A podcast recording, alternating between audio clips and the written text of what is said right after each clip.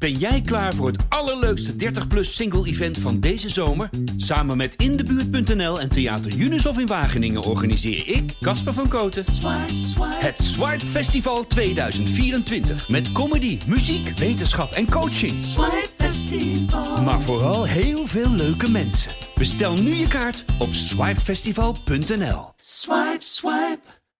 Van harte welkom bij Jim and the Tweakers, een podcast over technologie en de makers daarvan. In elke aflevering ga ik in gesprek met tweakers uit de techwereld die werken aan mooie projecten en ik ga proberen te achterhalen wat hen drijft en wat die projecten zo innovatief maakt. En dit is wel een heel bijzondere aflevering, want deze maken we samen met de DDA, dat is de Dutch Digital Agencies. Het is een branchevereniging, meer dan 150 bureaus zijn daarbij aangesloten. En wat zijn dat voor bureaus? Nou, dat zijn eigenlijk de makers van alle digitale diensten die jij kent en die je gebruikt. Als het digitaal is, dan is het waarschijnlijk ooit bedacht, ontworpen, gebouwd, getest en vermarkt. Eigenlijk alles wat we nu digitaal zien, dat komt bij een van die 150 vandaan, vermoed ik. Twee brancheleden van de DDA zijn ook bij mij hier aangeschoven aan tafel. Jasper Steenweg en Laurens van de Oever. En samen gaan we praten over server-driven UI.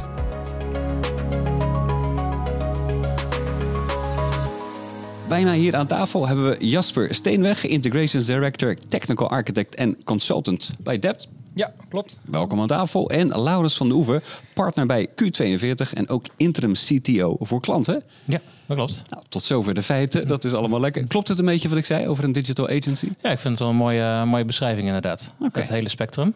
Ja, En eh, bij Q42 richten we ons dan op het eh, technische deel daarvan. En dan werken we samen met, eh, met andere agencies die dan design vermarkten en die andere delen die je ook noemde eh, Ja. doen. en dat, ja, volgens mij is dat een hele mooie brug naar jou. Ja, bij Dept, eh, ja, wij zijn full service digital agency. Ehm, dus ook daarin, ja, wij werken eigenlijk eh, op alle vlakken eh, voor digitaal. Dus niet alleen techniek, maar we doen ook eh, visual design, user experience, strategie ook tegenwoordig, dat soort dingen. Ja. Dus het is, ja, het is heel breed. Een heel breed spectrum. Nou, ik Ja, heb erg veel zin om erover te praten. We gaan ook een beetje inzoomen, want het onderwerp is server-driven UI. Daar gaan we, maar eerst wil ik jullie een beetje leren kennen. Willen de tweakers ook weten wat voor vlees we in de, in de kuip hebben. Ehm, en over Q42, ik herinner me nog, een tijdje geleden heb ik een collega van jou gesproken... en die presenteerde Q42 als een walhalla voor nerds. Klopt dat? Nou ja, dat denken we wel. Oh, dat is ook echt intern eh, iets wat, wat, wat geleefd wordt? Happy Place for Nerds noemen we Oh, dat zelf. Eh Q42 is ooit opgericht als een plek waar de oprichters wilden werken. Eh, want ja, destijds wer- werkte op een plek waar de omgeving niet paste bij wat zij graag wilden doen. Wanneer, was het, wanneer is Q42? Q42 is opgericht in 2001. Oké, ja. Mooi dus eh, ja, we proberen ons 20, 21, 22 jaar jubileum te vieren. En Ja. dat eh, eh, kunnen we binnenkort kunnen dat doen. ja. Maar een happy place for nerds inderdaad. Dus dat is een. we zorgen voor een plek waar mensen graag willen werken. Want als je het beste talent hebt, die kunnen goed samenwerken. ja. Eh, dan maak je mooie producten voor de eindgebruiker en uiteindelijk iets moois voor een klant. En hoe is dat anders dan een, een kantoor? Op het moment dat je. eh, je kan je richten op, eh, op geld verdienen of op. eh, Nee, hoe het eruit ziet, die plek. De plek, Ja. ja. Nou, de, de plek laat zien dat eigenlijk dat er een heleboel mag, een heleboel kan. Dat er een heleboel eh, bij, de, bij de keurs ligt. En dan krijg je dingen als een glijbaan. Ja, ja. Dan eh, is het heel erg eh eh, speels ingericht natuurlijk. Ja. Maar we hebben ook een sociale ruimte. We hebben een bar, die komt uit, eh, uit Wales. Die zat daar Oh. oorspronkelijk. Die zit nu in ons kantoor daar. ja. Maar het is ook mooi afgescheiden met de werkplek, waarbij het, het open is, maar waar je ook je terug kan trekken en je kan focussen. Dus we hebben al die balans, al die dingen die je, die je hebt in, de werk, in het werk, hebben we mooi daar belegd in het kantoor. Klinkt goed. Jasper, een glijbaan, een bar.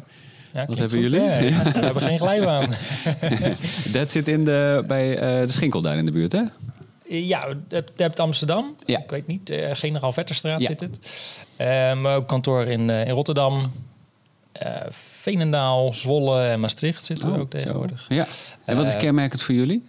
Dat is ook een happy place, hoop ik een beetje. Ja, ik denk sowieso dat we happy zijn. Eh, wat is kenmerkt voor ons? We hebben ook Playstations, Xbox, eh, al dat soort dingen. En eh, Ja. ja. het is ook allemaal work hard, play hard, ze Mhm. het altijd, dat soort dingen. Dus Ja, het is gewoon een, een, een, een leuke sfeer. Uh, veel techniek in, in mijn afdeling en mijn, waar ik mee bezig ben. Maar ja, voor ieder, ieder wat wil. Dus andere specialisten kunnen ook helemaal hun, ei kwijt. Uh, ja. Dat zit in mijn klanten, in het werk wat we doen, wat natuurlijk heel belangrijk is. Maar ook alles daaromheen. Veel uitjes, uh, weekendjes weg. en jij zit in Rotterdam? Ik uh, meestal Rotterdam, ja. Ja, ja, ja, ik dacht het een beetje te horen. Hmm. Oh, okay. ik kom er ook vandaan, hè? Alleen bij mij hoor je het misschien niet meer. Dat, ik, ga, ik ga eraan werken. Ik woon zelf in het Gooi en mijn vrouw die bestelde ooit een broodje. En toen was opeens heel duidelijk waar ik vandaan kwam. Maar dit volledig terzijde. Um, luister je zelf ook podcasts, Jasper, jij? Uh, ja, op het moment eigenlijk niet, want als ik podcast luisterde, was het eigenlijk altijd in de auto. Als ik naar kantoor ging in Amsterdam oh. bijvoorbeeld. Dus dan uh, vond ik het wel leuk om uh, ja, wat meer technische podcasts uh, te, gaan, te gaan luisteren over architectuur of technologiekeuzes, dat soort dingen. Oh, dus ja, wat, wat diepgaander podcast. Ook wel eens een keer wat interesse getoond voor, voor crypto. Op het moment even niet, maar om daar ook wat verder in te duiken. En dan, ja, een podcast kan er zeker bij helpen. Ja. En in de auto is een goed moment. Dus, Laurens? Ik uh, vond de uh, I Procrastinate uh, podcast van Tim Pacelli wel, wel interessant. Ik vind het zo'n interessant fenomeen. Waar gaat hij over? Die gaat over ja, uitstelgedrag. Van dat je iets wilt doen, maar het toch niet gaat doen. Ja. Ik vind dat concept, je ziet het overal in ons werk. En ik vind, dat, vind het fascinerend wat, wat dat doet met, met mensen. Wat, ja. wat houdt mensen nou tegen om echt te gaan doen wat ze willen doen? En was het ook herkenbaar? Dus een reden dat je die podcast bent gaan luisteren? Ja, bij mezelf en ook uh, bij collega's. En wat moet ik nou iemand adviseren als die daar last van heeft? Maar ook zelf, ik denk, ik kan altijd nog, nog net even iets uh, directer op wat je wil gaan doen zitten. Ja. ja. en, en zelfreflectie natuurlijk wel gezond. Mm. Maar dat helpt ook weer om anderen te helpen. Ja. Ben jij, ben je gedisciplineerd of heb je ook last van uitstelgedrag? Dat je eerst nog even iets heel belangrijks moet doen voordat je aan echt iets belangrijks toekomt? Uh, ja, dat heb ik ook wel eigenlijk. Ja. Dus ja, kijk, dat, ja daar, daar kan ik zeker last van hebben. Ik probeer dat trouwens wel heel een beetje om te vormen, ook door, hè, door goed agenda management en focus uh. En eigenlijk al het werk wat ik wil doen, verder te gaan uh, in, in, mijn agenda op te nemen, zodat ik een beetje structuur ga krijgen erin. Wat is het hoogtepunt voor jou op een dag? Hoogtepunt voor mij op een dag, als ik... zakelijk gezien? Zakelijk gezien. uh, goede gesprekken heb gehad, een stuk energie heb gekregen uit mijn werk. Dat vind ik uh, fijn. Hè? Als ik echt van waarde ben geweest, als ik uh, een mooie oplossing heb neergelegd, blije klanten. Ja, daar word ik eigenlijk wel, daar krijg ik energie van. Dus die consultant kant, dat je probeert te vertalen wat de klant wil en het ook realiseert? Ja, ja, ja, ja dat, dat denk ik zeker. Ja. Dus een, stuk, een stuk advies, maar ook ja, als je iets kan oplossen. Dus ja. Ja, dezelfde vraag voor jou. Waar word jij happy van? Ik vind het tof als je met een team, multidisciplinair, je hebt de designers, de developers, uh, testers, uh, maar vooral ook de, de klant, dat je uiteindelijk iets gemaakt hebt. En je bent al die tijd heb je samengewerkt van oké, wat is nou wat is nou dat nootje wat we moesten kraken? Hoe kunnen we dit nou zo mooi mogelijk maken voor die eindgebruiker? En aan het eind ga je dat demonstreren en dan kijk je daar met z'n allen naar en denk ja, dat hebben we maar mooi zo voor elkaar gekregen. Ja. Dat, dat moment, ja, dat vind ik wel tof. Ook weer die klant en dan de, de verwachtingen waarmaken. Maar je begon met over dat multidisciplinaire. jullie werken altijd met verschillende ja. pluimage mensen die eraan werken? Ja, ja. Uh, bij Q240, we zijn uh, eh, 80 nerds, uh, noemen we dat zelf. Ja. en wij richten ons op het, het, technische deel. Maar met alleen maar techniek kan je niet product maken. Dus we werken vaak samen met een designbureau. We werken ook vaak samen met een testbureau. om te zorgen dat het uiteindelijk goed getest is. En je werkt natuurlijk intensief samen met de klant, product owner. Heel vaak doen we user tests, dus dan heb je de eindgebruiker zelf, zelf er ook bij. En die samenwerking, ja, dat is wel heel inspirerend. Ja. En werk je ook wel eens aan projecten die niet van de klant zijn? Gewoon dat jullie het zelf veel te tof vinden om het op te pakken? dat is een mooie, inderdaad, dat gebeurt ook. Ja binnen een agency heb je natuurlijk heel vaak de kans om voor verschillende project, klanten verschillende projecten te doen en, en, en hun probleem op te lossen. Ja. Maar uh, vaak kom je ook zelf tot de conclusie: oh, dit kunnen we, kunnen we zelf of we hebben zelf ideeën. Dus daar komen dan, uh, noemen wij ventures uit. En uh, Mibo is daar een voorbeeld van. Dat is in de coronatijd ontstaan. Ja, die ken ik. Ja. En, nou, dat komt bij ons vandaan. Een manier om elkaar te ontmoeten op een leuke manier. Dat je niet schermpjes naast elkaar hebt Maar dat je eigenlijk elkaar ontmoet in een virtuele ruimte. Ja, ja, uh, ik werd dan op een eiland gedropt. Als een avatar kon ik een beetje rondlopen en met mensen kletsen die ook op dat event tussen aanhalingstekens waren. Precies. Nou, daar kan je nou workshops in doen. En dan ah. uh, ja, een workshop doen in deze tijd is natuurlijk lastig. Nou, Mibo is daar de oplossing voor. Wat grappig. Lesson Up is een andere venture uh, van ons. Die helpt om docenten om hun lessen met elkaar te delen en samen te werken in het onderwijs. En ook een stukje remote uh, lesgeven. Dus die twee die pasten wel heel mooi in deze. Ik val van me serieus. Ik wist niet dat Lesson Up ook van jullie, maar dat ken ik en gebruik ik ook. Dus, nou, nou, ja, nou, dat, ook dat is. ik ga een keertje bij jullie langs volgens mij met een slagroomtaart. veel te gezellig. Jasper, bij jou in je introductie zei ik ook, jij bent ook nog integrations director en technical architect. Neem me even mee in die wereld. Wat is daar zo tof aan? Uh, nou ja, jij zei, mijn officiële naam, hè, dus, uh, of officiële functie, laat zo zeggen. Maar mhm. wat is er tof van? Ja, integraties. Uh, alles wat we maken uiteindelijk wel heeft een voorkant. Hè, dus vanuit de digitale applicaties die we maken voor de eindgebruikers. maar ja, als je ergens je e-mailadres wil aanpassen of je wil data ophalen, accountgegevens, productinformatie of iets anders, ja, dan moet het uiteindelijk uit de interne systemen komen. Uh, en daarvoor moeten we koppelingen maken, integraties. Mm. Uh, en dat is uiteindelijk uh, ja, waar ik me heel erg veel mee bezighoud. Het gaat verder dan een website met een CMS? dat gaat verder dan een website met een CMS. Ja, hangt natuurlijk sterk af van wat, wat we uiteindelijk aan het maken zijn. Hè. Wat is nou echt iets complex waarvan jij zegt... nou ja, daar heb ik ooit wel eens wat nachtjes over nagedacht? Uh, nou, ik denk uh, vaak performance uh, problemen. Die, die, zijn nog wel eens lastig. Hè? Als wij moeten koppelen met, met interne systemen die heel belangrijk zijn voor het bedrijf zelf, waar hard aan gewerkt wordt. Dus die we ook niet per se heel zwaar kunnen belasten, maar wel te maken hebben met grote doelgroep, veel verkeer op een website of een, of een portaal. Uh, ja, dan kan het wel lastig zijn. Want hoe gaan we ervoor zorgen dat die klant niet uh, eh, 10 seconden hoeft te gaan wachten tot zijn data voor, uh, zichtbaar is. En aan de andere kant dat het bedrijf niet in de soep loopt. Ja. Dus dat zijn wel lastige uitdagingen. Maar er zijn ook weer oplossingen voor. En die zijn vaak een stuk complexer. Ja. Waar we operational database tussen gaan zetten of iets dergelijks. Data in, een, in, een, in, die, in die database gaan laden en van daaruit gaan opschalen. En op die manier uh, wel die performance gaan halen en millisecondes uh, hoeven te wachten. Ja. Dat je uiteindelijk wat ziet. En ben je meer een hardwareman of meer een softwareman? Ja, software. Software, ja.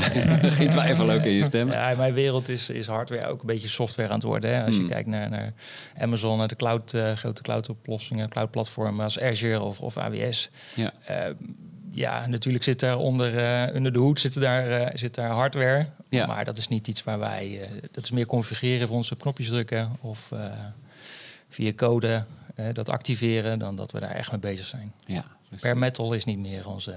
nee, dat doen we niet meer. Geen metal. Nee, nee. We zijn wel op een, uh, op een vrij laconieke manier nu op een server uh, terechtgekomen. En dat komt mooi uit, want uh, we gaan het hebben over server-driven UI. Ook een aantal tweakers die hebben nu dit intro hebben ze gewoon geskipt, want ze willen, het hier, ze willen hier naar luisteren. Dus laten we even beginnen bij het begin. Um, wat is het volgens jou, Laurens? Server-driven UI is een uh, manier om eh, eigenlijk de, de, de user flow, de user interactie veel meer te laten bepalen door de server. En uh, als je een beetje terugkijkt in de geschiedenis, hadden we vroeger uh, hadden we mainframe en dan ging je met een domme terminal naartoe. Toen kreeg je een soort een, een fileserver en had iedereen PC's gingen naartoe. Toen kregen we websites die waren weer dun. Mm. nou, daarna kreeg je apps die heel veel kennis hadden. En nu krijgen we weer een beetje een soort beweging naar uh, dat de server meer bepaalt uh, en dat je je kennis meer deelt. Zoals bijvoorbeeld bij uh, Parmphonic hebben wij gebouwd, een klassieke muziekstreamingdienst, waarbij je kennis deelt tussen een iOS-app, een Android-app, een web-app, een Sonos-app. dus een manier om business-logica te delen over meerdere platformen. Primephonic wil ik zo inderdaad meer over horen. Ik wil eerst nog even goed, goed begrijpen. Het is dus iets anders. Dat in, in de website maak je een stylesheet. En in die stylesheet wordt geschreven als het uh, zo'n device is, zo'n scherm laat dit zien. Dit, maar dat gebeurt bij de client. En jij zegt nee, dit gebeurt op de server. Ja, klopt. Uh, wat een, uh, in een website heb je inderdaad dat je een stylesheet en en alle, alle componenten om eigenlijk alles te maken, die zitten in je browser. Ja. Uh, bij server-driven UI uh, wordt dat veel meer uh, beperkt en bepaalt de server veel meer wat uiteindelijk in de client, iOS-app, Android-app of web getoond wordt. Ja, En dat, uh, heb jij daar iets aan toe te voegen of ben je het wel eens met het Ja, grote lijnen ben ik zeker eens. ik denk zeker. Misschien om toe te voegen. Ik, ik denk dat een stuk van, dat, van je CSS-bestand, dat we dat mhm. misschien naar de server gaan verleggen. Hè? Dus dat we daar wat meer invloed hebben vanaf de server op die gebruikerservaring. Dus het zou best kunnen dat we vanaf de server de kleurtjes gaan sturen voor een uh, bepaald onderdeel. Hè, terwijl het normaliter in je CSS-bestand zou staan. Ja. Uh, dus, uh, ja, zeker. Het, het hangt, it depends. Het hangt sterk vanaf van wat de eisen zijn en wat we eigenlijk uiteindelijk willen gaan bereiken. Ook. Want dat is, we doen dit niet voor niets, dat doen we met mhm. een doel. En vaak is het doel om, om, om die gebruikerservaring vanaf de server te gaan beïnvloeden. Maar willen we dan dat hele CSS-bestand vanaf de server gaan, dat, gaan beïnvloeden. Ja. in combinatie met de data die we willen tonen. Of alleen een gedeelte. Ja, het laatste is vaak het geval. Ik, ik, begin het te begrijpen. Ik, ik, ben ook wat meer oldschool waarschijnlijk. Dat ik uh, gewend ben inderdaad dat de, de gebruiker... dat ik kan zeggen, nou ik wil de mobiele versie zien. Of ik wil de desktop versie zien. Maar jullie zeggen, nee dat kan veel slimmer. Want het scheelt ook laadtijd. Of is dat niet een, een issue meer? Nou, niet, niet per se. Nee, ik denk misschien dat server-driven... Ja, Nee, ik denk niet dat performance daar een issue is of laadtijden. Nee. nee, nee. Hè, dat zijn, uh, ik denk ook niet dat, uh, dat het device, hè, dat het ook eigenlijk een, een issue is. Het is um, ja, server-driven UI is uh, wat, wat wij doen. Wij gebruiken dat heel vaak in combinatie met CMS-systemen om de content managers wat meer verantwoordelijkheden te kunnen geven. Dus hm. eh, hoe ze voorheen maakten templates, kwamen ook vanuit visual designs, hele mooie ontwerpen. En uh, die werden best wel strak geïmplementeerd. En dat was één op één. Maar uh, ja, wat als nou een content manager die krijgt een vraag vanuit de business? Ja, we willen dit artikel schrijven, van een heel simpel voorbeeld. En dan hebben we deze drie afbeeldingen voor, maar de template heeft maar plek voor twee. Nou, dat is eigenlijk iets wat we de, waar, waar, je op dat moment dan een afhankelijkheid hebt met een mm. developer, een development team, dus content management zou een development moeten kunnen. Alsjeblieft een nieuwe template maken, iets dergelijks. Nou, wat we eigenlijk nu gaan doen is dat op een andere manier aanvliegen. We denken veel meer in, in losse componenten, losse onderdelen die flexibel zijn, die zowel één of twee afbeeldingen of drie afbeeldingen kunnen hebben. En op basis van het aantal bijvoorbeeld op de voorkant veranderen in een carousel of uh, gewoon een enkele afbeelding uh, tonen.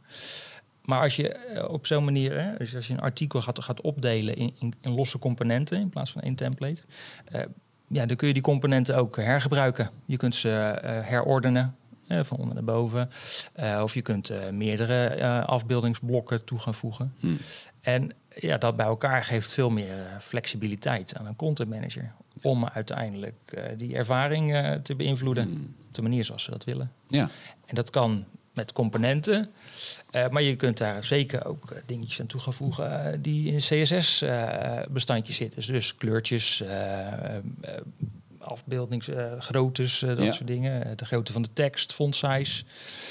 Ehm, ja, en dat zijn de uitleiding, is iets wat we mm. vaak doen. Dus dat zijn dingen die, ja, die, die, je gaat dat uitbreiden. Het wordt ja. steeds, steeds meer. Hè? Nou, ik, ik weet zeker dat je ook een voorbeeld van hebt. Dat ga ik zo, zo aan je vragen. Eerst even terug naar Primephonic. Um, voor de mensen die dat niet kennen. Het gaat over klassieke muziek. En het is een luisterapp. Ja. Maar veel aan. Het is de Spotify voor klassieke muziek, zou je kunnen zeggen. Voor de mensen die klassieke muziek niet kennen, zoals ik niet kende toen ik begon aan Primephonic. Uh, uh, de uitdaging met klassieke muziek is, je hebt componisten, die hebben uh, werken gecomponeerd uh, heel lang geleden. Dat is nooit opgenomen, want opname bestond toen nog niet. Dat is hmm. recent, de afgelopen 50 jaar, is dat opgenomen. Ja. Elk werk door is orkesten. door latere orkesten, muzikanten. En dat is honderden keren opgenomen, de populaire werken. Ehm, daarnaast is één werk niet één track. op Spotify luister je enkele tracks, maar een klassiek muziekstuk bestaat uit meerdere tracks uh, 3, 4, 5 of een opera uh, 20, 30. Uh, je kan niet naar een opera zoeken op Spotify, want je vindt een, een aria of een, een, een onderdeeltje ervan en niet het geheel. Dus het heeft een heel ander datamodel, ander zoekmodel. Je wil bijvoorbeeld zoeken, je zoekt naar Bach en je zoekt niet naar de pianist die een bepaald werk van, als je er wat van weet. Maar mhm. in eerste instantie zal je naar Bach zoeken. Dus wat wij gemaakt hebben voor Primephonic is uh, een muziekdatabase waarbij je die extra uh, verdieping eigenlijk ook hebt. Uh, en een zoeksysteem om vervolgens alle werken van Bach of alle opnames van dat ene werk van Bach uh, te kunnen vinden. En dan alle tracks die daarbij horen achter elkaar, te, want je wil dat muziekstuk luisteren, niet, ja. niet dat ene onderdeeltje ervan. Wie was de opdrachtgever hiervan? Primephonic zelf. Dat was een eh, start-up. Die kwam voort uit Pentatone. Pentatone als een klassieke muziekuitgever. Hmm. Eh Primephonic de start-up eh, om een st- streaming muziekdienst te maken. Eh, en eh, eh, wij hebben die app en dienst voor hen gemaakt. Ze geholpen het team op te bouwen. Met uiteindelijk het resultaat dat Apple ze gekocht heeft eh, eh, anderhalf jaar geleden. Ja, Eh, een jaar geleden. dat is wel een succesverhaal. Het is een Nederlandse start-up. Nederlandse start-up, ja. Oké, tof. Ja. Had ik even gemist. En als ik het goed begrijp, heb je dus veel aandacht besteed ook aan de catalogus. Als je natuurlijk al die componisten, al die werken op een goede manier in kaart moet brengen. Ja. Dat is een, een deel van het probleem. Ja, ja die, die database, de, de uitdaging daar was, die, die muziekdatabase die bestond niet. Nee. Niet in die eh, hoedanigheid. Dus de, de, er kwam een heleboel handwerk eh, bij kijken. Eh, maar ja, dan moet je denken aan het inventariseren van eh 3 miljoen tracks. Dat is handmaat, puur handmatig niet te doen. Dus we hebben een eh, algoritme ontwikkeld, matching algoritme. eh, waardoor de 20 muzikologen die dat moesten doen, heel efficiënt eh, dat eh, konden doen. En we uiteindelijk konden vrijwel zeker wisten dat er geen foutieve matches in zaten. Je wil niet op Bach vinden Nee. en dan Mozart horen. dat is Het kan dodelijk zijn in ja, die wereld. Ja. Hoge kwaliteit was heel belangrijk. Ja. Oh, wat tof. Dus nou, dan wat je eerder zei over dat cross-disciplinaire, dat maak je echt waar. Je werkt ook met muzikologen, hoor ik. Ja. En eh, wat is hier dan de server-side UI aan? Eh, start-up, dat betekent eigenlijk automatisch een beperkt budget. Maar in dit geval klassieke muziekstreaming, dat is een bepaalde doelgroep die hoge kwaliteit verwacht. Eh, om die reden wilden we eh, native apps gaan bouwen, eh, iOS en Android, en ook web, gericht op web. En uiteindelijk, dat zagen we al voor ons, dat er ook hardware-integraties waren zoals Sonos. Ehm, maar je wil niet vier keer hetzelfde ding bouwen. Vier keer dezelfde zoekinterface, vier keer dezelfde favorite eh, selectie eh, tooltje. Dus wat we gemaakt hebben is dat eigenlijk de server beschrijvingen stuurt van, het, van, van elk scherm. En dat elke client dan snapt, oh, deze beschrijving van het scherm. Dus ik heb eerst een lijst met componisten, dan een lijst met, eh, met werken. Oh, binnen iOS ziet dat er zo uit. Op web ziet het er zo uit. Eh, dan, kan je, dan kan je dat ook aanpassen eh, op de server. En je hoeft die clients alleen maar die componenten te leren. Ja. En op, op de server kan je vervolgens de features bouwen. Bijvoorbeeld, hoe werkt die search? Hoe, wat zijn de gerelateerde werken van Bach? Dat soort dingen, die kan je dan delen over die vier platformen. begin het te snappen. In plaats van allemaal verschillende apps te bouwen, bouw je in principe één Lego festijn. En die geeft een scherm mee. In plaats van dat je eh, eh, de home, het homescreen maakt in Ja. de app. En die gaat opvragen, oh, wat is het nieuws? Wat zijn de componisten? Wat zijn mijn opgeslagen tracks? Dat soort dingen. Hmm. Dat is typisch hoe je met een REST API dat zou doen. Ja. Eh, maar nu, nu zegt de server, dit is je scherm. Deze componenten staan op. ja. Klant blij, Zeker. dubbel blij, want eh, blijkbaar stond Apple aan erdoor te kloppen. Hebben jullie ook nog van geprofiteerd of staat jullie er niet ondernemend in? Het is, eh, was een klant van ons. Dus, Ah, oké, eh, dat sowieso Wij hebben daar geprofiteerd. We zijn heel trots op dat onze klant dit bereikt heeft. Ja, ja. En nog even in een bijzinnetje vertelde je ook over Sonos. Dat lijkt me ook nog een heel avontuur om dat dan ook nog te bouwen, want dat is weer een andere app. Ja, Sonos heeft zijn eigen app. En Ja. de integratie van diezelfde interface binnen de Sonos-app... dat eh, enerzijds zou je zeggen dat is een grote uitdaging... maar anderzijds konden wij onze component library... we hadden eigenlijk Primephonic componenten gemaakt. Hè, eh, componist, eh, playlist, dat soort zaken. Eh, daar konden we een vertaling van maken naar de Sonos-interface. Ja. Die vertaling hadden we in principe in een week af. Dus binnen een week was de hele app geport naar Sonos. En dan heb je natuurlijk nog wat daadwerkelijk in productie brengen. Ja. Maar eh, daadwerkelijk eh, de, de main functionaliteit, die, eh, dat ging verrassend snel. Cool. Dankzij server-driven UI. Precies. Nou, ik, ik begin langzaam enthousiast te worden daarover. en, en dan bouw je dat in, in Swift? Of eh, wat is de taal die je ervoor eh, gebruikt? Ja, dus de clients die bouw je in de native taal. Dus Ja. iOS Swift en eh, Android is dan Kotlin. De server die bouwen we in TypeScript. We doen Ah, heel veel met, met Node.js. Ja. Eh, we hadden ook een andere, we doen ook eh, server-driven UI projecten met, eh, met C-Sharp en .NET. Eh, dat, dat maakt op zich niet zo Ja. heel veel uit. Het is meer een paradigma dan een techniek. Nou, we hebben een mooi voorbeeld gehoord. En nou kijk ik natuurlijk eh, naar jou, Jasper. Heb jij ook zo'n Ja. eh, case bij? Ja, zeker. Ja, eh TUI, eh, digitale brochures. Oh, ja. Lekker vakantie. Ja, ja, ja, geeft altijd een goed gevoel gelijk. Hè? maar dat is ook exact wat ze willen overbrengen, denk ik, in die digitale brochures. Als je vakanties, aan vakanties denkt, denk je aan mooie plaatjes van hoe het eruit ziet. zon, zee, strand. dus het visuele aspect is gewoon heel belangrijk als je een brochure gaat maken voor, voor TUI. Uh, ik denk ook uh, tekst ondergeschikt aan de afbeeldingen misschien wel. Je hmm. wil weten welk land het is, maar uh, ja, teksten zijn gewoon wel heel belangrijk. Ja. Of afbeeldingen zijn gewoon heel belangrijk. en ja, de, de vraag van Toei was ook om nou, een digitale brochure te gaan maken. die gebruikt kan worden in de reisbureaus. Dus wanneer je daar langskomt, kan je een kan je samen met een reisadviseur een vakantie gaan uitzoeken. En uh, die kan je natuurlijk allemaal advies geven wat leuk is. En Dan gaan dus nog mensen naar het reisbureau, begrijp ik. Uh, ja, ja, ze zijn er nog. Ze zijn er nog. Goed zo, ja, een markt. Ga door. dit, was, dit was voor corona trouwens, maar volgens mij zijn ze er gewoon nog steeds. Hoor. maar ja, die weten natuurlijk wel al leuke hotelletjes en hmm. misschien wel een route. als je door Zuid-Afrika bijvoorbeeld wil reizen, dan kun je wellicht een, een mooie route samenstellen. dus dat was het beetje idee dat je dat op, op het reisbureau gaat, gaat doen. En uh, dat je daarna uh, die brochure mee naar huis krijgt. En dan digitaal. Zodat je daar thuis nog eens even goed naar kan kijken, over na kan denken. Maar wellicht ook nog keuze kunt maken over welk hotel dan het leukst is. Ja. Uh, dus ja, het moet er heel erg visueel aantrekkelijk uitzien. maar wel geënt of, of gebaseerd op, op data. Want uh, TUI heeft gewoon heel veel informatie over allerlei hotels over de hele wereld. Maar ook informatie over landen, over, over regio's binnen die landen, hoe dat eruit ziet. Uh, ja, informatie is dan ook wel weer heel belangrijk natuurlijk.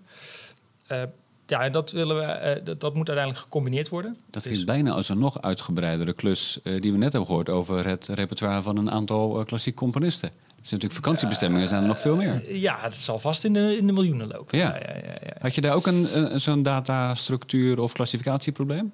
Nou, niet zozeer dat we alles. Hè, we zijn ook uh, langzaam aan het, aan het opbouwen daarin. Hmm. Dus uh, binnen Europa beginnen en uh, van daaruit langzaam verder werken.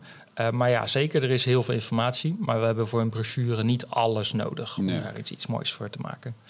Maar ja, alles is flexibel en groei is mogelijk.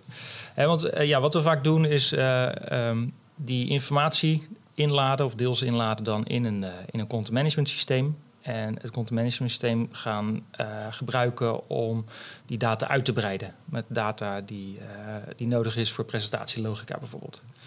dus wij modelleren dan de, de content, uh, vaak op basis van componenten die wij vanuit een user experience design al aangeleverd krijgen. En die componenten die, ga, die gaan we dus mappen met het contentmodel. En dat is wat we dan deels gaan invullen door die data uit een intern informatiesysteem.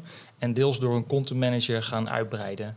Uh, bijvoorbeeld uh, kleurtjes, uitleiding mm. of wat wij denken dat handig is voor de content manager om aan te kunnen passen. Zit hij zelf ook aan tafel? Mag de klant een beetje meepraten over dat proces en hoe het eruit gaat zien? Ja, zeker. Vaak wel. Ja. Dat, hmm. eh, we doen dit vaker niet alleen voor, voor TUI, maar uh, content management is, is best belangrijk uh, bij dit soort projecten. Ja. ja, absoluut. Dat zijn ook uiteindelijk de mensen die dit allemaal waar gaan maken en ervoor gaan zorgen dat er iets te zien is. wij, wij, wij doen de techniek, maar zonder content management ben je er nog niet. dus dat is belangrijk. Eh, ja, uiteindelijk wordt het dan eh, aan de voorkant uh, wordt het gepresenteerd. Hè? Nou, daar gebruiken wij vaak React voor. in combinatie met Next.js, ook een, framework op basis van Node. Uh, en in React bouwen we al de componenten. Dat zijn frontend uh, ontwikkelaars. Uh, die, die maken die componenten en die zorgen er ook voor dat elk component op zichzelf staand is. Dus dat kan helemaal uit, nou, op zichzelf, afzonderlijk van de, van de rest van de pagina, gaat dat werken. En die zorgt ook dat de data die op dat moment uit het CMS komt, dat die op de juiste manier getoond wordt. Dus dat er, wanneer daar uh, vier afbeeldingen staan, dat er een, netjes een carouselletje getoond wordt. Ja. Maar ook wanneer we bijvoorbeeld een hero hebben, een, een header aan de bovenkant, hè, de, uh, uh, het eerste blok vaak op een pagina, ehm, dat daar een goede afbeelding staat op de achtergrond. dat we daar een, een, een stuk titeltekst, een, een, titel overheen kunnen zetten. Um, maar dan wel met de mogelijkheid voor content manager om die bijvoorbeeld aan de rechterkant uit te lijnen. Wanneer de focus van die, uh, van die afbeelding uh, precies aan de linkerkant zit. of misschien een, een witte of een gele tekst over een, een donkere afbeelding. En omgekeerd. Ja. En dat ja, geeft vaak wat vrijheid aan de content managers. Minder afhankelijk van, van ontwikkelaars. Maar dit klinkt als het Zwitserse zakmes van CMS'en. Ja. En daarvan denk je, maar er zijn er al zoveel. Hebben jullie, zijn jullie echt opnieuw begonnen of hebben jullie iets bestaands uh, gefine-tuned? Ik denk dat dit iets is wat we eigenlijk al heel uh, lang doen. Maar wat ook uh, ja, met Airbnb, die hebben daar een keer ook over wat vermeld. Dat, ja, uiteindelijk is dat server-driven UI gaan heten. Ah, ja. maar het is ook iets wat denk ik ontstaat. Het, is gewoon handig om het op zo'n manier te doen. Hm. ik denk dat we dit sinds een jaar of, ja, wat zal zijn, 2000, sinds 2015 ongeveer, denk ik dat we dit al steeds vaker doen. Ja. Toen de tijd ook met, met meer traditionele CMS'en, die op de, op de server alles renderen. Uh, maar tegenwoordig uh, ja, zie je ook CMS-systemen die heel erg headless zijn. Ja. Dus, uh, zonder de head, dus zonder een frontend werken. en daarin is het denk ik nog belangrijker dat je content goed, flexibel modelleert. Omdat je aan een headless CMS meerdere verschillende applicaties kan gaan hangen. Ja. Die, die content een beetje hetzelfde als, als met Primephonic. dus dat je verschillende applicaties diezelfde content wil laten, laten tonen. Ja. Dus dat is, uh, ja, het zijn mooie voordelen, denk ik ook. Uh, Mega klus. En ik probeer het dan voor me te zien. Dan, dan gaan dus mensen naar het ruisbureau en hebben ze een leuk gesprek met zo'n uh, met, met een adviseur. En dan willen ze iets van dat gesprek dus meenemen. En dat gebeurt in een app? Ja, nou de, de, de adviseur die, die heeft een eigen interface. Die kan daar zeg maar samen met de klant heen lopen. Vroeger was dat een, zo'n toetsenbord. ja, ja, ja nee, dat, eh, zo is het niet meer. Je kan nu wel klikken met de muis. Okay, maar ja. uh, je kan landen bij elkaar klikken. Daar hotels of regio's aangeven. Nou, die vind je interessant. Hotels aan toevoegen. Uh, dat slaan wij uiteindelijk op. Een stuk configuratie als het ware, die wij uh, uniek voor een klant uh, opslaan. En ehm, ja, met een stuk logica, een stuk code aan de andere kant, kunnen we dan op basis van unieke code voor, voor, voor die klant, voor die digitale brochure, kunnen we die configuratie weer ophalen en die gaan combineren met de content uit het CMS-systeem. Het reisbureau heeft een unieke ID, de adviseur waarschijnlijk, en ja. de klant heeft ook een klant-ID. Ja, het reisbureau kan inloggen. Ja. Uh, en die kunnen op dat moment een, uh, die brochure samenstellen. Ja. En de output is, denk ik, is, is een unieke link. Ja. En die kunnen ze doorsturen via e-mail. En die unieke link die zorgt er uiteindelijk voor dat die configuratie weer opgeladen wordt. Dus de juiste, juiste landen, regio's, hotelletjes. En de informatie die daarbij hoort, die halen we uit het CMS-systeem. Ja. En dan hebben we nog een frontend applicatie. Die gaat er uiteindelijk voor zorgen dat alles op de juiste manier getoond gaat worden. Wat leuk. Dus ja. dan kom ik thuis en dan kan ik met mijn partner kan ik nog even herbeleven wat we net hebben gezien. Ja, ja exact. Ja. En dan onderaan staat een hele grote glimmende boek nu knop, vermoed ja, ik. Ja, je hebt hem al gezien. ik weet een beetje hoe jullie denken. Ja, uiteindelijk gaat we nog gewoon naar het reisbureau, maar dit is. Uh, het is nee, dat was mijn vraag. Dat, kan, je, kan ik de online boeken of moet ik nog wel weer terug naar de, uh, naar de kantoor? Op dit moment volgens mij niet. Het okay. is, uh, om eerlijk te zeggen, heb ik dat even niet uit mijn hoofd. Dat is volgens mij niet de bedoeling, uh, de strategie. Ja, maar dat is een kleine moeite om dat uh, toe te gaan voegen natuurlijk. Ja. Om een koppeling te maken met uiteindelijk het systeem. Maar dit is meer een initiatief, uh, een digitale brochure zoals je hem vroeger als boek kent. Ja. en om dat nu digitaal ook te kunnen faciliteren. Een persoonlijke vakantiebrochure. Ja, exact. Heel goed. Want je zat er zelf bij toen die werd samengesteld. Ja, ja, ja, Ik kan me ook voorstellen dat jullie hebben dus een, een hele mooie dataset. Heb je op een goede manier nu uh, gebruikt voor deze app. Je krijgt nu ook data terug. Er wordt namelijk in die reisbureaus worden dingen geselecteerd. Klanten zitten te swipen thuis. Doen jullie er ook nog iets mee? Is dat een nieuwe input? Nee, niet in deze case oh. uh, eigenlijk. Maar ja, er zijn natuurlijk wel heel veel mogelijkheden om in de toekomst naartoe te gaan werken. Ja. Met een, een oplossing als deze, ja. ja. Absoluut. Okay. Maar we moeten ook niet vergeten, er is ook gewoon een website. En um, ja, daar kun je natuurlijk ook alle, alle vakanties opzoeken en, en alles vinden. Dus uh, ja. Ja, ja. Het is iets extra. Welke website? Nee. Oké. Okay. Um, twee hele mooie voorbeelden, denk ik, van uh, server-side UI. Wat eigenlijk meer klinkt als UX. Klopt dat? Ja, dat denk ik wel. Ja. Uiteindelijk wil je bepalen, in ieder geval in het Paraphonic geval, bepalen we de interactie van wat krijg je op je scherm, welke componenten, wat kan je daarmee doen. Ja. Maar hoe het precies werkt, op iOS zijn de dingen anders dan op Android. En uh, deze manier van de dingen opzetten uh, zorgt dat dat stukje juist kan je helemaal native doen. met de technieken die dat platform aanbiedt. Ja. Terwijl het stukje wat juist domeinspecifiek is voor de app, dat is iets wat je uh, onder controle hebt vanaf de server. Ja. En nu is dit een eerlijke podcast. Dat wil zeggen dat we niet alleen de successen delen, maar we zijn ook eerlijk over wat niet zo goed ging. Zijn er dingen geweest waar jullie tegenaan liepen of wat beter had gekund? Ja, ik denk dat elke technische keuzes heeft, uh, is een compromis uh, hmm. en op een bepaalde manier. Ik denk dat iets wat wel eens lastig kan, kan zijn. Wat we doen is je stuurt één scherm per keer. Maar dat betekent ook als je een klein dingetje wil updaten op je scherm, dat, je, dat het dan in de techniek het makkelijkste is om het hele scherm nog een keer te sturen. Oh ja. De oplossing was om dat gewoon heel snel te maken. Dan ja. is dat niet zo'n probleem. Het hele scherm vervest, niet alleen één object. Ja, precies. En daar kwamen best wel, als je het gewoon het hele systeem sneller maakt, dan heeft iedereen daar profijt van. Is dat niet zo'n groot probleem? Hmm. Um, we passen dit uh, in meerdere projecten toe. En wat, wat ook wel een uitdaging is soms, is die samenwerking tussen de designer, developer en uiteindelijk backend developer. Die wordt heel nauw. En dat is heel krachtig, maar dat vereist ook een stap voor, voor alle betrokkenen. ja, dat is, dat is wel een uitdaging soms. De designer, en de developer moeten intensiever samenwerken. Nou, uiteindelijk praat je allemaal over schermen. Ja. En uh, waar traditioneel uh, misschien iemand gewend is om te denken in API's en aan de andere kant designer meer bezig is met de vrijheid van een ontwerp, wil je nou dat dat naadloos op elkaar aansluit. Ja. Dus dat, dat wat de server oplevert, dat dat matcht met het design. Dat je zelfs misschien wel dezelfde termen gebruikt over bepaalde dingen. Ja. En dat was al zo, maar dat, werd altijd, dat kon je altijd een beetje soort wegmoffelen in, het, in het proces. uh, en die, die puurheid, die, ja, die levert een hoop op, maar dat uh, kan soms ook uh, wat lastiger zijn. Ja. En hoe heb je dat opgelost dat het scherm sneller... Is dat gewoon een kwestie van performance? Gewoon een dyno erbij? Of, ja. Performance optimalisatie. Nou ja, cloud kan je meer servers neerzetten. Ja. maar over het algemeen... door de architectuur in dit geval... nou, Bramphonic, alles draait op Elasticsearch. Ja. Uh, door dat te optimaliseren konden we zorgen dat het eigenlijk altijd zo snel is dat het geen, uh, geen probleem was. Ja. Hebben jullie ja. nog learnings om te delen? Uh, nou, dat het sowieso een hele mooie. Uh, nou, learnings eigenlijk niet. Ik denk gewoon dat het hele goede techniek is die heel goed werkt.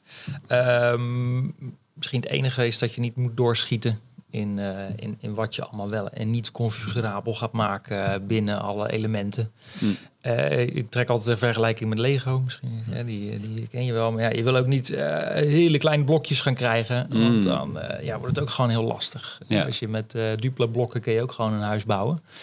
Gaat nog steeds een stuk sneller. Iedereen snapt het makkelijker misschien. En, en uiteindelijk krijg je ja, ook, ook hetzelfde als resultaat. Ja. dus ja, hoe, hoe, meer, hoe meer je gaat toevoegen aan, aan, aan het hele idee, hoe complexer het gaat worden in onderhoud, maar ook de beheer, uh, het content management. De content managers die moeten het ook allemaal maar begrijpen wat een knopje doet en wat Ja. de output uiteindelijk gaat zijn. Dus eh, ik denk dat dat de learning is vooral. Maar Ja. anderzijds is het een techniek eigenlijk die wij bijna altijd toepassen op dit moment. Het is Ja. voor jullie een nieuwe standaard.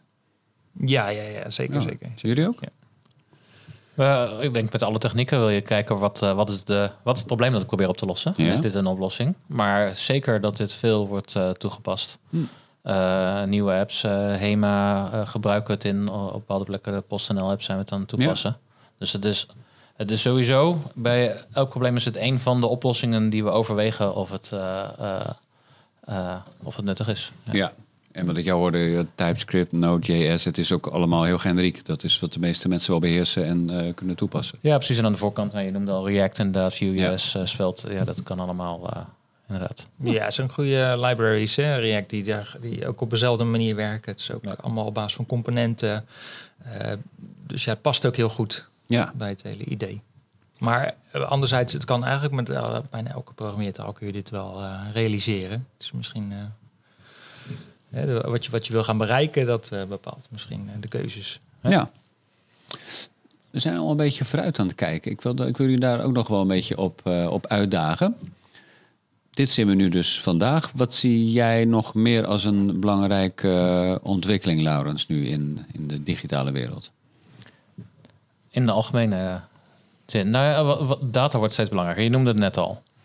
Ehm, en ik denk het toepassen van die, uh, van die data. En dan heb je een beetje uh, twee stromen, zie ik daar bij ons. Je hebt aan de ene kant heb je nou, machine learning, passen we steeds vaker toe. Mm computer vision dan vooral. aan de andere kant is data gebruiken in, in het proces om te besluiten wat doe je verder. Hè? Dat, dat concept, dat uh, kan wel. Je meet wat, je kijkt naar je uh, analytics en dan ga je daarop op besluiten. Maar dat veel beter integreren in je beslisproces. Ja. En van tevoren gaan nadenken. Uh, we willen hier iets mee. En dan eerst een hypothese stellen, dat meten. En dan dat ook daadwerkelijk gaan bouwen. Ja, dus AB-testen. Ja, AB-testen is daar een onder. Validated learning. Of ja. AB-testen is daar een onderdeel van, inderdaad. maar features AB-testen is een stuk lastiger dan werkt deze ad versus die ad. Mm.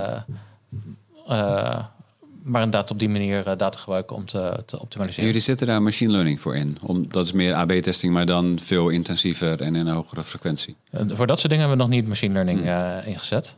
Uh, machine learning meer in, in het kader van uh, beelden herkennen en daarop reageren. Ja.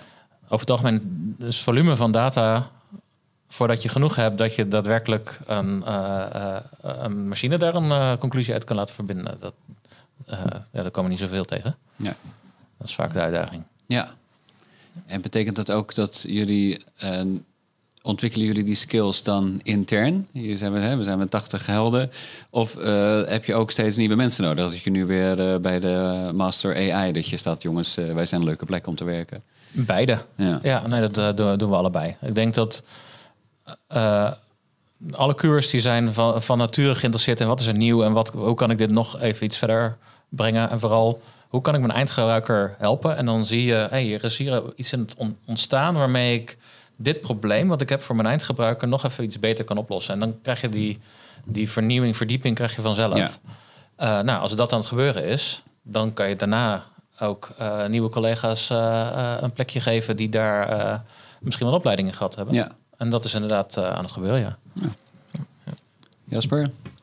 Ik vraag er nog niet om je kristallenbol van uh, stal te halen, maar even een blik in de toekomst. Die heb, ik ook, die heb ik ook niet. Nou, de nabije toekomst dan. Ja. Ik denk sowieso dat uh, internettijd heel snel gaat. Dus als je ziet wat we een paar jaar geleden nog niet kunnen en nu eigenlijk al als standaard doen, dat, ja, dat, dat, is, dat is wel een groot verschil, uh, vind ik. Ja, uh, ja ik, ik, ik denk sowieso machine learning is heel interessant. Uh, we gebruiken dat ook, ook op data wel. Hè? Bijvoorbeeld voor autosegmentatie op gebruikersgegevens. Dus door middel van, van tracking ja, wordt er allerlei data vergaard. en dat wordt in een grote database gestopt. En door machine learning gaan we gaan we kijken of dat daar patronen in zijn te herkennen. Clusteralgoritmes. Ja, en, en die patronen die gaan we uiteindelijk gebruiken als bepaalde segmenten. En die kun je dan weer gebruiken om bijvoorbeeld te gaan personaliseren. Om uh, de gebruikerservaring te beïnvloeden. En wellicht misschien een ander componentje te gaan gebruiken, wat uh, vanuit server-driven UI wordt geleverd. Hey, dus uh, dat soort dingen. Anderzijds, ja, wat ik ook zie, uh, wat ik ook wel een mooie ontwikkeling vind, is dat we steeds meer SaaS-oplossingen gaan, gaan gebruiken. Je ziet dat bedrijven eh, steeds verder afstappen van, van dingen zelf bouwen, zelf hosten, zelf, of zelf opzetten. En steeds meer gaan richting ja, SaaS-platformen die volledig beheerd worden door de, door de vendors. En van daaruit dat we die, die platformen gaan koppelen met elkaar, integreren. door middel van API-management lagen. En van daaruit een, een digitale frontend er tegenaan gaan neerzetten om ja, je kom-platform op te zetten bijvoorbeeld. Ja. Of, uh, of, of, een portaal of andere, andere oplossingen, andere applicaties. Ja. Dus dat zijn uh, ja, best wel hele interessante uh, ontwikkelingen. Het verandert namelijk ook heel je speelveld. Hè? Je vroeger nog echt van alles aan het bouwen was. En, en zelf infrastructuur aan, aan het opzetten. Dat is wat we overigens nog steeds heel vaak doen. Mm. maar ja, zie je nu ook dat we, dat we steeds meer kennis nodig hebben voor grote, grote SaaS-oplossingen. Ja. ja. Die ook heel veel functionaliteiten leveren uiteindelijk. Dus, Precies. Dus niet alleen de data gaat naar de cloud, ook de diensten worden daar uh, gedraaid. Dan kan je met elkaar sneller innoveren hè? Als, je het, als je goed Absoluut. samenwerkt. Ja. Ja, ja, het is natuurlijk veel makkelijker om iets af te nemen en je dat direct kunnen gebruiken. En een platform wat ook vaak, SaaS-platformen zijn ook altijd in ontwikkeling. Dus je leunt ook op eh, de doorontwikkeling van zo'n bedrijf. Uh, ja, dat maakt dat, dat heel snel heel veel nieuwe functionaliteit uh, beschikbaar komen. Ja. Leuke dingen zoals Cloudflare, CDN. Ehm, waar je tegenwoordig ziet dat vroeger was het alleen een content delivery network. Dus zorgt ervoor dat de plaatjes supersnel over de hele wereld beschikbaar komen. maar nu zie je ook dat ze daar image transformation aan toe hebben gevoegd. Dus het optimaliseren van die afbeeldingen. Ja. Ehm, maar ook edge processing. Hè, dus dat we die, die, die edge nodes die, die in, een, in, een content delivery network werken, dat, die, dat je die ook kunt gaan gebruiken om scripts uit te voeren, stukjes code. Bijvoorbeeld voor het personalisatie. Hè, waar we personaliseren ja, vaak doen via een stuk JavaScript, waardoor je af en toe wel eens een flikkering ziet. kun je dan personaliseren op de server. En wordt dat razendsnel vanuit een edge node dan weer geserveerd. Hm. Dus ja, dat zijn wel mooie ontwikkelingen. En ik denk dat ja, op dit moment zit ik, uh, zijn we daar heel erg in geïnteresseerd. En zie ik dat zeker wel als de nabije toekomst. Headless CMS had je ook al genoemd, hè? Ja, vind ik. ja, het, maar dat is niet. al bijna niet meer innovatief. Dat... nou, we doen eigenlijk we doen heel veel Headless CMS gebruik. Bijna alleen nog maar. ja. ja. En nou, op zich krijgen jullie nu natuurlijk een sticker, want jullie hebben niet Metaverse genoemd. Nee. Mm. Ja. Zijn jullie daar wel uh, mee bezig? Nou ja, ik noemde al Mibo. Dus je, zou, je zou kunnen zeggen dat dat uh, in, de, in dat spectrum uh, zit inderdaad. UX in de virtuele wereld. Ja. ja. ja. Dus, dus ja, daar zijn we mee bezig. Hebben jullie wel, wel, wel projecten die lijken op Web3? Um, ehm, nou ja, in de virtuele wereld. Een, een leuk project wat we gedaan hebben is... misschien niet helemaal metaverse, maar wel virtual reality, Elders VR. Waarbij we ouderen samen in groepjes met een VR-bril op vakantie uh, lieten gaan. Leuk. Heel veel ouderen die hebben last van, van eenzaamheid. Ja. zelfs als je met elkaar in een, in een bejaardentehuis zit, dat er eigenlijk geen gesprekken ontstaan, want die mensen maken niks mee. Dus waar moeten ze over praten? Dus als je een groepje uh, bejaarden met een VR-bril uh, naar uh, de pier van Scheveningen brengt. Oh. Dan hebben ze daarna nog wekenlang om met elkaar te een praten. Gezamenlijke ervaring. En dan binnen hun bejaardenhuis kwamen ze uit hun isolement. Dus ja, nog zo'n venture die Wat cool. bij ons vandaan komt. Elder VR? Ja, Elders VR. Elders VR. Er worden notities gemaakt. ja. Ja, bij ons zijn ze er ook zeker mee bezig hoor. Uh, metaverse, ja. de metaverse. Ja, volgens mij is er zelfs nog een, een, een hele dag waarin we een eigen meta, ja, uh, omgeving hebben daarin. En die, die heel de dag publiek beschikbaar gaat zijn. No.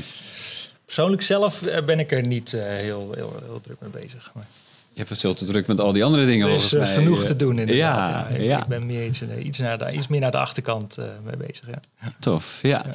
Nou, we zijn bijna aan het einde. Ik zit nog even te denken over die Dutch Digital Agencies. We hebben het aan het begin wel even genoemd. En we hebben nu natuurlijk dankzij jullie wel een mooi beeld van hoe hoe wijd eigenlijk uh, het bereik is daarvan, van, van al, al die diensten.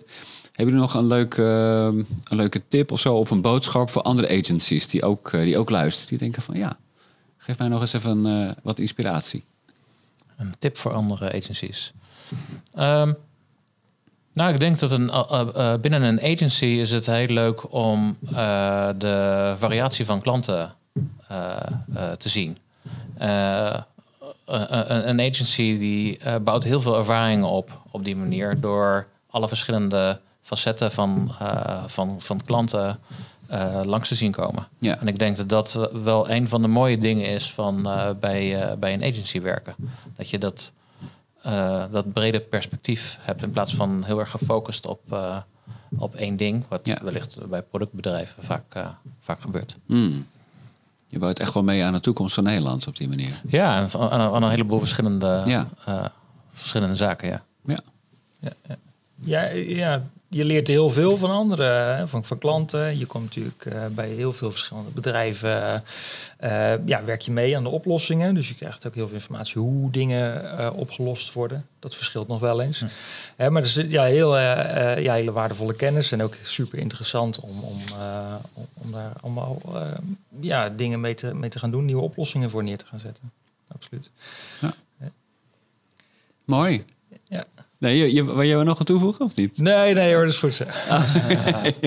nee, nou kijk, dit is natuurlijk precies waarom we deze podcast ook doen. Het is om kennis en inspiratie te delen. En dat dat dan binnen de DDA natuurlijk al gebeurt, is uh, fantastisch. En nu nog voor een groter publiek ook, dankzij Tweakers, ook uh, te behapstukken. Dus ik wil uh, Jasper Steenweg, Laurens van Oever ontzettend bedanken voor jullie bijdrage. En jullie bedankt voor het kijken. Want ja, zonder Tweakers zou er ook geen podcast zijn. Dus dit was Jim en de Tweakers voor nu. Tot ziens en tot horens bij de volgende podcast.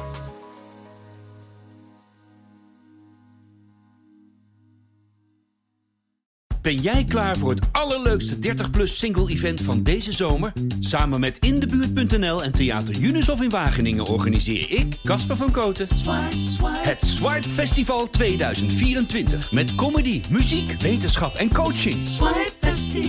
Maar vooral heel veel leuke mensen. Bestel nu je kaart op swipefestival.nl. Swipe, swipe.